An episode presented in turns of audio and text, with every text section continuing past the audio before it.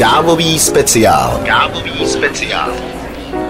Tak mám radost, že si dneska poprvé povídáme na téma káva a jsem eh, moc rád, že eh, dnešním parťákem bude ten, co před 29 lety postavil na nohy legendární kavárnu Louvre a do dneška ji provozuje.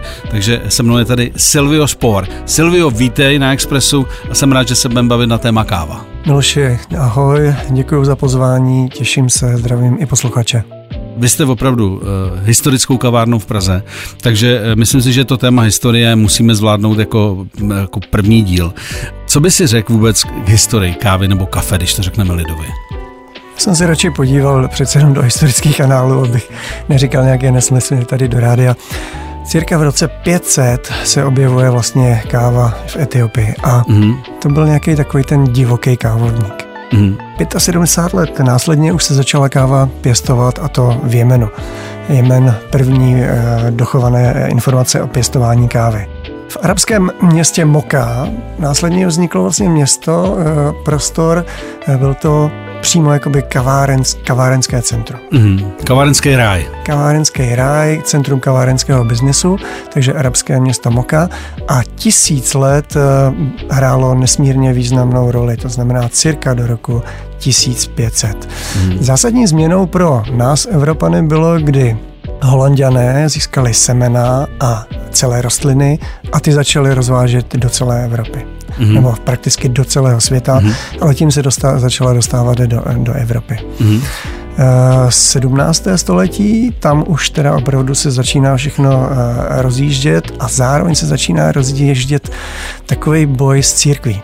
Mm-hmm. Káva byla nazývána vlastně jako nějakým ďáblovým nápojem mm-hmm.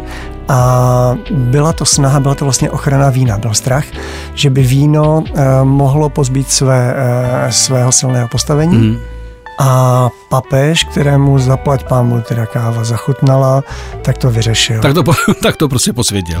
Posvětil, zkrátka. Jak víno, tak kafe. Pokřtil. Dokonce pokřtil, pokřtil kávu a tím bylo, tím bylo vyřešeno. Mimochodem pro zajímavost, Klemet VIII to byl, který mm. nám pokřtil a posvětil kávu pro Takže Evropu. Tohle pána si pamatujme, ten nám to tady opravdu jako, jak se říká, odpálil, aby jsme, aby jsme to mohli pít. Je tam ještě nějaká eh, zajímavost historie, co by si chtěl říct? Tomu je spousta nejrůznějších, eh, řekněme spíš bájí, typu, že nějaký pasák kos zjistil, že jsou velmi, velmi divoký a bujarý v momentě, když pojídají nějaký plot. Mm-hmm.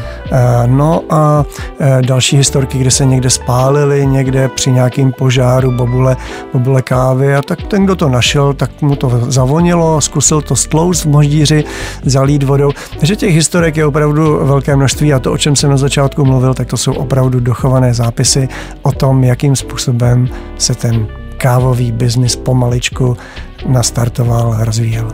Já myslím, že Silvio na začátek to bohatě stačí. Eh, díky, že jsi dorazil a příště budeme pokračovat. Děkuji. Chuť čerstvě pomleté kávy vám přináší automatické kávovary Jura a Hospitality Centrum v Praze ve Vysočanech se servisem i na počkání a kompletní nabídkou produktů. www.jura.com Jura, sponzor pořadu. Express FM.